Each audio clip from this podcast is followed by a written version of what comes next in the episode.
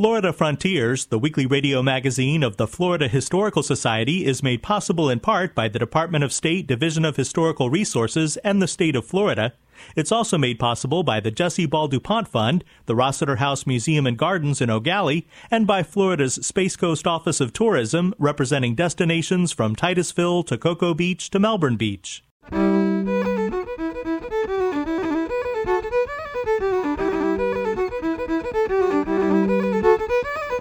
This is Florida Frontiers, the weekly radio magazine of the Florida Historical Society, on the web at myfloridahistory.org.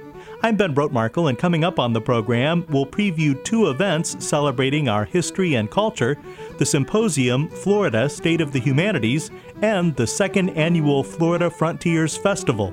It's an exciting, diverse date that we don't all know as much about as we perhaps should. We'll discuss 3D images from the late 1800s and early 1900s. It gives the perception of a three dimensional image. So, if you can imagine in the late 19th century, this was revolutionary. You know, here you could be sitting in your living room and be looking at the St. Johns River here in Florida. And we'll talk about the legacy of Florida Governor Reuben Askew. All that ahead on Florida Frontiers. Florida, you'll always be my home forever in my heart, no matter where I go. From the deep blue Atlantic to the Gulf of Mexico, Florida, you'll always be my home. You can immerse yourself in Florida history and culture at the Symposium Florida State of the Humanities, being held Friday, October 20th from 8 a.m. to 5 p.m. on the campus of Daytona State College. The symposium includes presentations on Ponce de Leon's Fountain of Youth, Florida's East Coast Railway, the Highwayman artists, and much more. Gary Monroe is professor of visual art at Daytona State College and author of books including The Highwayman, Florida's African American Landscape Painters, and Life in South Beach. Monroe organized the Florida Symposium.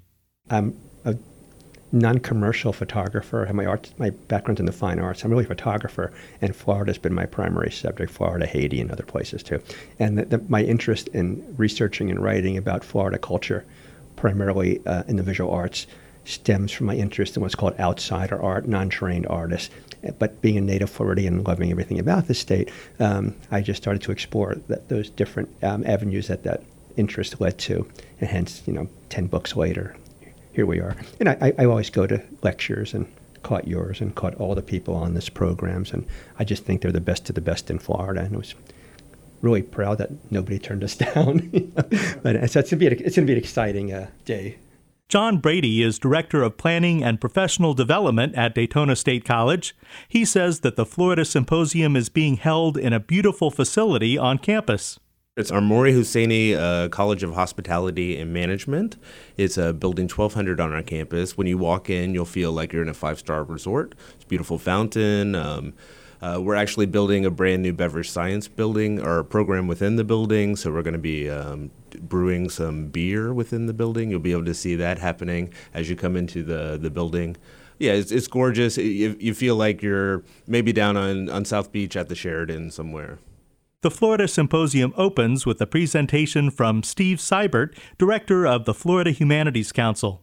Recently appointed director of the Florida Humanities Council, and I heard him speak at the Florida Book Awards in Tallahassee a few months ago, and he's charming and um, had something to say. So I asked if he would um, make the opening remarks and follow that by a formal presentation. He's going to be talking about um, the humanities in the workplace, which I think is extremely topical and uh, of great interest. So yeah, I'm looking forward to seeing him here and opening up the uh, the, the day. Presenter Rick Kilby may be best known as editor of the Orange County Regional History Center's Reflections magazine and is author of the book Finding the Fountain of Youth. Gary Monroe. Rick's a graphic designer with a fascination of all things Florida. He runs um, his own blog, and he's been fascinated with um, Florida Springs, specifically um, Ponce de Leon. And it turns out that there are about 20 plus fountains of youth in Florida. Of course, none of them are are actual. But if he's done this wonderful research and published a book through University Press um, that documents his um, his studies and findings. It's a lot of fun too. I'll be doing a presentation at the Florida Symposium called The Complete History of Florida in less than an hour. I caught your talk at um, WMFE, Orlando's FM affiliate, discussing Florida in less than one hour. Um, and every second was precious, and I was at the edge of my seat, and I was glad that you accepted the invitation to come and do it here again on the 20th. James Pearson is director of the Southeast Museum of Photography, a highlight of the Daytona State campus. Gary Monroe. James is um, a relatively new director to the Southeast Museum of Photography. The museum is one of um, about six in the country that deal exclusively with photography. Um, it's just an incredible resource for this region and the state, and it attracts visitors from around the state, country, and even internationally. Um, the, the roster of um, exhibitors are, is stunning, uh, international photography um, and, and, and local photography too, in a gorgeous um, new building. And James is um, a breath of fresh air. He's coming with a very diverse background in the fine arts, and um, he's got his challenges and he's rising to them. He's going to make a few comments about the um, the nature of the museum and its direction under his his tutelage. After Pearson's presentation, Florida Symposium attendees will have lunch and be free to walk through the Southeast Museum of Photography. The afternoon presentations begin with Jean Ellen Wilson and her talk, Estes Wright, Standing Up for Justice in Jim Crow, Florida. Jean Ellen is a friend of mine. She helped me when I was writing my Highwayman books, which takes place largely in Fort Pierce, and she's the um, folk historian in Fort Pierce. And we become good friends over the years. And during our conversation, she was telling me about um, Estes Wright, a black man in the 1930s who came to the rescue of another black man who was being um, uh, roughed up by police after a fender bender. Long st- well, I'm not going to I'm not going to spill the beans because that's Jean Ellen's job. But she did the groundbreaking research, and I think um, the story of Estes Wright is right up there with any other civil rights martyr, but up until she makes his presentation um, unknown. So I'm, I'm, it's like a groundbreaking presentation. So I'm glad that she's making the trek from, from Fort Pierce. Presenter Cathy Salustri is author of the book Backroads of Paradise A Journey to Rediscover Old Florida. Cathy um, took the 1932 WPA guide to Florida and retraced the um, journeys that that book is based on. So I gave a contemporary spin to that um, those back road travels, and she's a very colorful speaker also. It's one of those books I think anybody that knows Florida knows the book, and I travel all the time around Florida, and I always take the book and throw it in the seat next to me. It's just so much fun to um, to learn the history from that era, that vantage point, and, and her vantage point is just a very fresh take on it all. Collector and author Seth Bramson is giving a presentation on the Florida East Coast Railway at the Florida Symposium. Gary Monroe. Seth is very colorful. Seth is um, the premier collector of um, Miami's material culture, but he's also um, a Florida East Coast Railway um, historian. He's the aficionado, and he's a very, very lively, powerful speaker, and I'm glad he's making the drive up from Miami for that. Concluding the Florida Symposium will be the presentation Florida and Water by John Moran. He's a real crowd pleaser, too. I've heard John speak a few times. He's um, a landscape photographer, Florida landscapes, and he, like many other new era photographers, call themselves conservation photographers because they're motivated not just by pretty pictures of Florida sunsets and alligators, but by using that work to raise consciousness and therefore action. And he's going to be talking, and I caught this talk a few months ago, very um, passionately and dramatically about the um, beauty and problems facing our natural springs. Throughout the day, Florida Symposium attendees will be able to enjoy a display of highwayman paintings and an exhibit of artwork by Carlos Betancourt. Gary Monroe. Carlos is a, is a very well known artist out of Miami and also a friend, um, and he agreed to um, show his work at the um, Southeast Museum of Photography. So it'll be a new exhibition that he and, and James have curated. Um, and Lisa Stone of Lisa Stone Arts here in Ormond Beach um, is going to be bringing a dozen vintage highwayman paintings that'll be on display throughout the, um, the day, too. John Brady from Daytona State College believes that the Florida Symposium will expose the public to the best of what the college has to offer. The folks that are visiting the campus for the first time will realize the resources that we offer, not only Daytona State College students and staff and faculty, but also the greater community, and such as the Southeast Museum of Photography, um, Cafe 101, which is our uh, student-operated uh, restaurant that's that's run through the hospitality and culinary department. Um, and all these other resources on campus, and come back and visit us even after the symposium is over. Florida Symposium organizer Gary Monroe hopes that the event will make Florida history and culture accessible to the general public. It's an exciting, diverse state that we don't all know as much about as we perhaps should. And as much as I admire um, our scholarly friends. I wanted this to be um, consumer friendly. So these people, although they are wonderful researchers and writers, um, they also have a way with people. Because again, I've attended all of their talks before, and I've always been delighted. So it should be just a lot of fun and very, very informative. The symposium Florida State of the Humanities will be held Friday, October 20th from 8 a.m. to 5 p.m. on the campus of Daytona State College in Daytona Beach. Florida,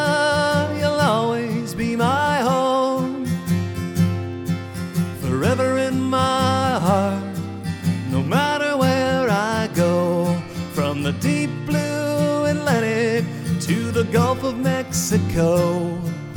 Florida, you'll always be my home. Oh, Florida, you'll always be my home.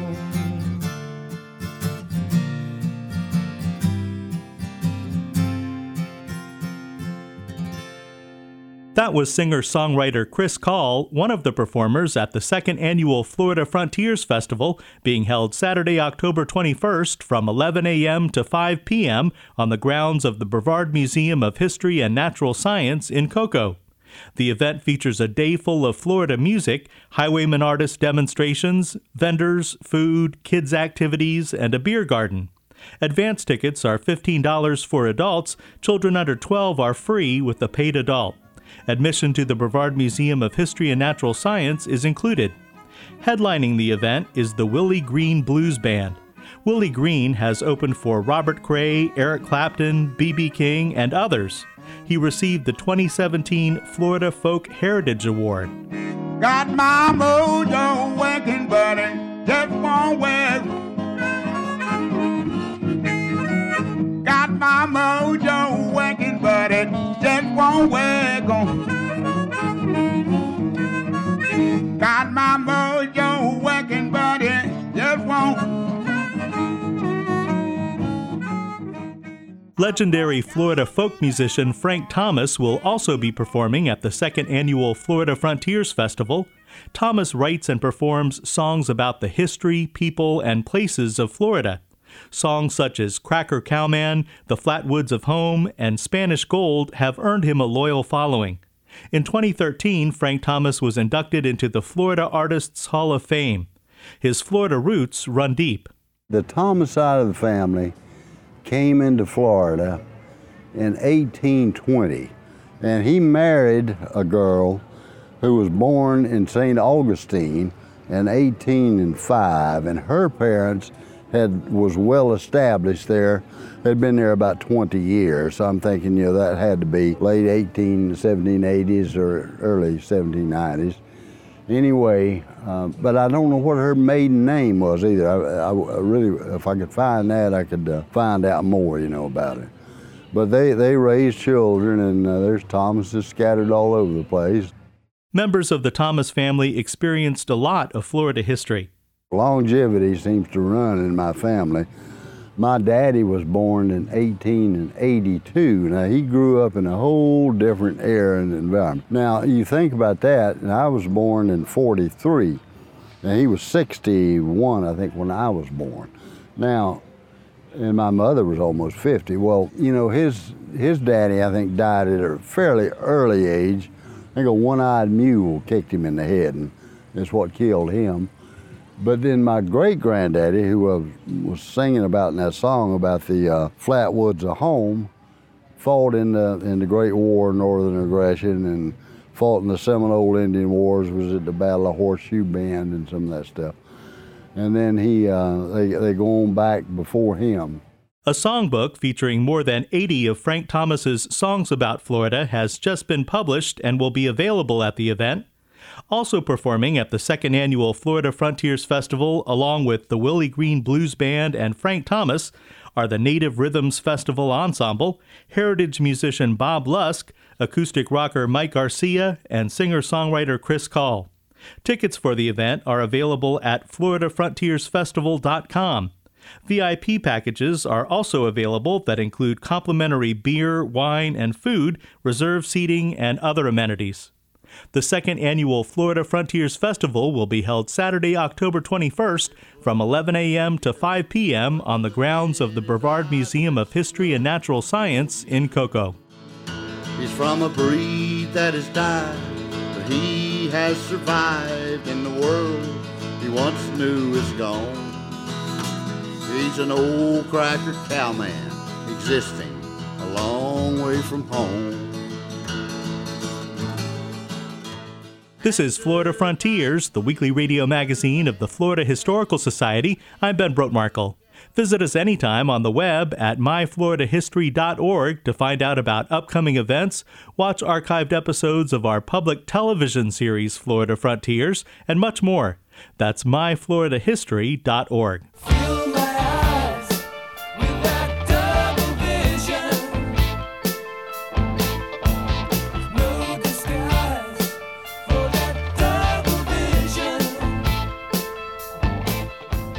Joining us now is Ben DiBiase, Director of Educational Resources for the Florida Historical Society and archivist at the Library of Florida History in Cocoa. Ben, you have here some unique historic photographs from the collection. Yeah, that's right. What we're looking at today are called stereo views or stereograms. And it's essentially a small, thin piece of cardboard. They measure about seven inches by three and a half, four inches wide and pasted on that piece of cardboard are what looks like two identical images, two print images side by side. And when you first look at it, it, it, it might seem like an error, uh, right? And, and it's uh, a little bit difficult to understand what the point is. But the stereo views were very popular, really going back to the beginnings of photography in the mid 19th century. Uh, originally, they were produced on glass plate or wet plate uh, negatives. And then later on in the late 19th century, uh, they were printed on more commercially available dry plates and became readily available throughout uh, the country and, and throughout the world. But the stereo views themselves utilize a interesting phenomenon known as stereoscopy, and this is the phenomenon that simulates how the human eye uses binocular vision. Uh, and what that means essentially is that our eyes are spaced about two and a half inches apart, and when we look at a single image, it appears, or at least the brain translates that into a three-dimensional image in our brain. Well, the stereo view essentially does the same thing. It takes two two-dimensional images that were taken with a stereo view camera, and those two images, when placed inside of a stereo viewer at a distance uh, roughly a few inches away from the face, it gives the perception of a three dimensional image. So if you can imagine in the late 19th century, this was revolutionary. You know, here you could be sitting in your living room and be looking at or feel like you were standing in the middle of, of London or in the St. Johns River here in Florida. So they were became increasingly popular, and photographers and large studios began producing these stereo views in mass. And they came out in a number of different series. So, uh, for instance, tourists who were visiting, say, St. Augustine or Pensacola could purchase a book of stereo views, bring them home, uh, and then that could be a, a popular uh, fireside conversation piece for all of your fellow fellow visitors who maybe hadn't visited Florida before, they could kind of transform them uh, themselves into into that space. Now, these special cameras is kind of interesting. They actually required two separate lenses, so the stereo camera itself was was unique and really was a fascinating invention. The lenses themselves would have been placed about two and a half inches apart, roughly the same distance that our eyes are spread apart, and it would take two separate exposures of the exact same thing. So it would capture the same instant, but if you look at the stereo views, they're slightly off. You might see that uh, one side was a little bit overexposed, a little bit underexposed. But again, when you place that into the stereo viewer, it gives the illusion of a three dimensional image. So, along with the actual stereo view, in order to get that three dimensional effect, it required a stereoscope, which is a small handheld device. It has a holder at the end, and essentially you would place the stereo into that holder, place your eyes through these small lenses, almost like you were looking through binoculars. And uh, what that would do would it would shade out any peripheral vision. You know, so if you stare at a stereo view right now, like we were looking at, it doesn't look like it's three dimensional. But if we were to block out any of our peripheral vision, place it inside of the stereo view, which is uh, distanced just far enough away from our eyes, about six inches apart, uh, stare at it again, focus as if we were looking through a pair of binoculars, it gives the illusion again of that three dimensional image.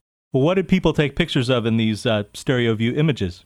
Most of these images, as I said before, were kind of touristy in nature. Uh, you can think of them as the precursors to a postcard, uh, so to speak. This is one of the largest single sets of images we have are from the city of St. Augustine, which of course was a popular tourist destination in the late 19th and early 20th century, not only for wealthy visitors, but for anyone who really wanted to experience a little taste of the South. I mean, for many people, Jacksonville, St. Augustine, Northeast Florida kind of represented the end of the world, especially before the advent of the East Coast Railroad.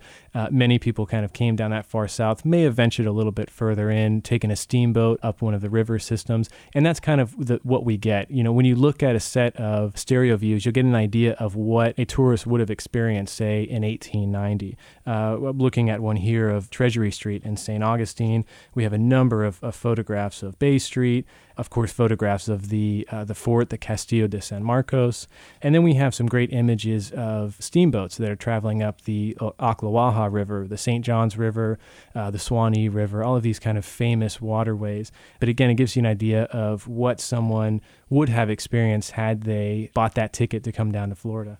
Well, it seems you also have a good number of images from the African American community. Yeah, that's right. So outside of your what we would commonly think of as the touristy activities in the late 19th century, visiting these uh, old buildings, uh, hunting and fishing, the second largest subset of images deal with, as you said, African Americans, which is a, a, little bit perplexing when you think about it. But the nature of these images, of course, kind of depict this stereotypical notion of the poor downtrodden, you know, ex-slave who's living in the in the Jim Crow South. And I think that's an idea that many Northerners kind of bought into. So when they came to Florida, they wanted these pictures that represented what they saw. Here we're looking at an image of uh, what looks like an elderly man in a box cart towed by an oxen. We have several images of these ramshackle uh, cabins with uh, people out front. Here we see some laundry that's lined out out front. Looks like a small subsistence farm.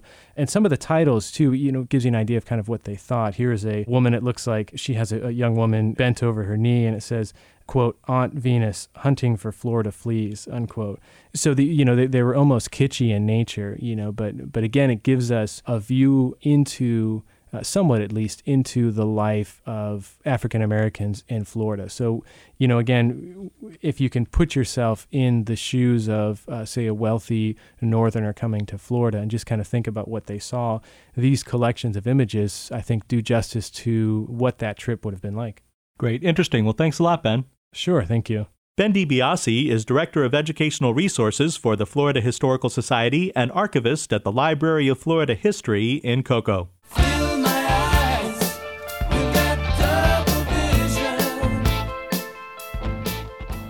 This is Florida Frontiers. Reuben Askew is considered by many to be one of Florida's best governors. Robert Cassanello from robertcassanello.com has more. Reuben Askew was originally born in Muskogee, Oklahoma, and moved to Florida with his mom after their father had left him. He was a alcoholic itinerant carpenter during the Depression, so she brought uh, the kids down to Pensacola, and he grew up in, in Florida. Went to Florida State, uh, got a law degree, served in the army, became an attorney in Pensacola, and then and then later on ran for the state house and, and, and the state senate, and eventually became president of the Senate by 1969. That was Dr. Gordon Harvey, author of The Politics of Trust Reuben Askew in Florida in the 1970s. He spoke to me about Governor Askew. Askew was elected governor in 1970 and campaigned hard against Governor Claude Kirk, who was the first Republican elected governor in almost 100 years. I always heard that this was a difficult campaign. Dr. Harvey tells me if he agrees with this assessment.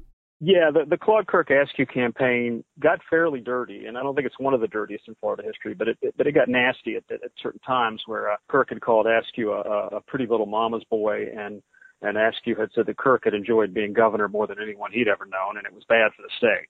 Governor Askew is known as a popular governor and a Sunbelt governor because he came to office when the population of the state increased significantly. Yet, he was liked by a cross section of the voting population. Florida was becoming a little less southern, a little more northeastern with the, the growth of retirement age and the growth of South Florida as a new population base.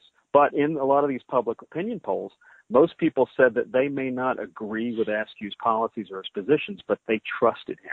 And that was the overwhelming factor in, in him getting reelected uh, overwhelmingly in 1974, and his his popularity that remained high even to the day he died. Askew served in the state legislature for a long time and was there during the pork chop gang years that epitomized rural lawmakers hostile to both civil rights and urban growth in Florida. I wondered how Askew fit into that political milieu. He was technically in the pork chop land, if you want to call it that, but he wasn't a pork chopper in terms of taking advantage of the, sort of the overwhelming political power that they had. Askew ran even from the first time in office on, on racial equality and, and fairness in politics, which is sort of contrary to what the pork choppers were standing on. And so even though he got elected from pork chop region, he really didn't believe or, or stand on, on uh, pork chop platform policies. Dr. Harvey tells me how Askew was different from previous governors ending with Kirk and beginning in the 70s, you have a populace that's looking more for reforms. This is the decade of Watergate. People are distrusting uh, their government. They're distrusting national government. They don't trust uh, state government. And Askew comes in and says, listen, I trust you. You trust me. I'm never going to lie to you, but I'm going to speak the truth, even if it angers you. And so for his eight years in office, Askew was like this huge breath of fresh air where he would say what he believed to be right, even if it wasn't popular at the time, especially on busing. He came out for racial equality in schools and, and said that busing was the only way, short of neighborhood desegregation, to, to give blacks and whites equal opportunity in schools. And even when he said things as unpopular as that, he still went up in popularity ratings among Florida voters. It was, it was remarkable. Dr. Harvey describes Askew's achievements. Beginning in 1970, the South elected a whole slate of what we call New South governors who were elected by biracial coalitions thanks to the 1965 Voting Rights Act. And Askew came into office. He actually ran on a populist campaign of making corporations pay their fair share of taxes. And once in office, he enacted that in his first year in office, a corporate profits tax, the Fair Share Plan. The next year, he uh, he stood uh, for equality of school uh, access with pushing busing, and next year after that, he passed one of the most transformational education reform policies in, in Florida history. And then the year after that, he he made sure that Big Cypress Swamp, which was the feeder for the Biscayne Aquifer, was protected from development. Dr. Harvey leaves us with the lasting legacy of Governor Reuben Askew.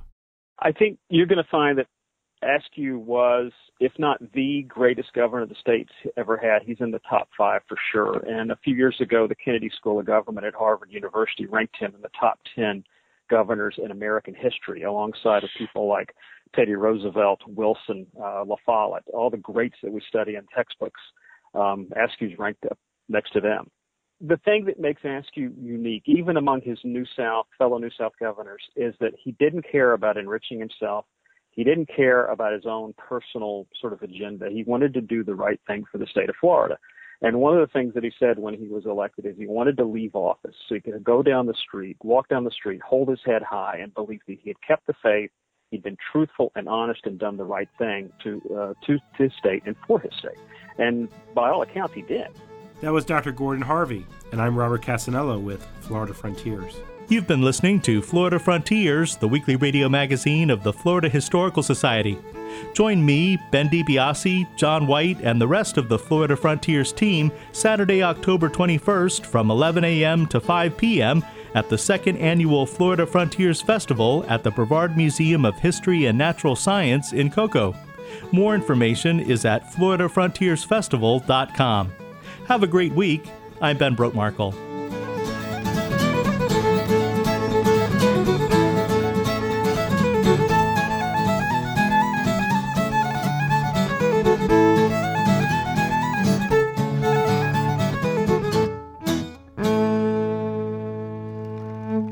Florida Frontiers, the weekly radio magazine of the Florida Historical Society, is made possible in part by the Department of State Division of Historical Resources and the state of Florida. It's also made possible by the Jessie Ball DuPont Fund, the Rossetter House Museum and Gardens in Gallie, and by Florida's Space Coast Office of Tourism, representing destinations from Titusville to Cocoa Beach to Melbourne Beach.